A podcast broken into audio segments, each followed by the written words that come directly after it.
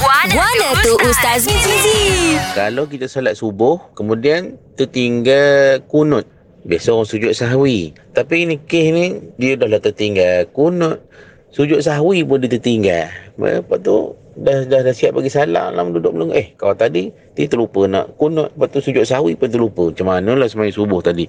Sah ke tidak? Baik, pertama, eh, untuk menjawab persoalan ini, kita kena pergi kepada hukum kunut. Eh, hukum membaca kunut ketika solat subuh. Ha, dalam mazhab syafi'i kita, negeri negara kita mengamalkan mazhab syafi'i, maka tuan-tuan dalam mazhab kita, dalam mazhab syafi'i, maka kunut ni dia apa membaca doa kunut ketika salat subuh dikategorikan sebagai sunat muakkad, sunat yang sangat-sangat dituntut. Okey, dalam perbahasan ilmu fiqh usul fiqh apa maksud sunat?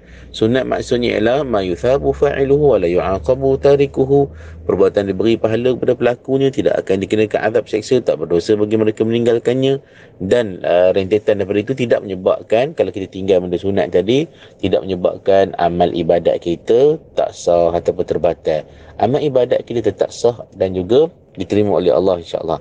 Jadi dalam kes ni bila kita sebut uh, kunut adalah kategori sunat, maka kalau tertinggal kunut subuh, maka tuan-tuan Allah solat subuhnya tetap sah. Bila sebut pula sunat muakkad, maka dituntut digalakkan kalau kita terlupa membaca kunut ketika solat subuh, maka kita cover balik dengan sujud sahwi. Tapi kalau sujud sahwi pun terlupa, tak apa. Ya, solat subuh kita tetap sah. Ya, moga-moga Allah Ta'ala terima sembahyang subuh kita tak perlu diqadak ataupun tidak perlu diulang balik. Jadi tuan-tuan macam Allah, ya boleh faham ya.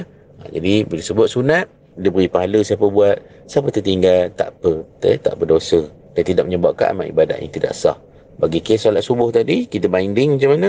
Kalau dia tertinggal bacaan kunut, ya, dia nak dia tengah-tengah semayang tu sebelum bagi salam dia teringat lagi ya dia apa dia, dia kalau dia teringat dia boleh sujud sahwi ke apa tapi kalau dah siap semayang dah sujud sahwi pun tak ingat kunut pun tak ingat tapi dengan bimbang solat subuh kita tetap tetap sah dan kita doa lah pada Allah Taala ya moga-moga kita menjadi orang yang apa orang yang ke, apa ni komitmen penuh dalam menunaikan amal ibadat dan dikurniakan ingatan yang baik ya, untuk menyempurnakan perkara rukun dan juga sunat-sunat dalam amal ibadah kita insyaallah bertemu lain kesempatan assalamualaikum warahmatullahi wabarakatuh. Ada persoalan dan kemusykilan agama? Dengarkan Guana tu Ustaz Mizi. Setiap Ahad hingga Kamis, jam 7.10 pagi, hanya di Gegar Pagi.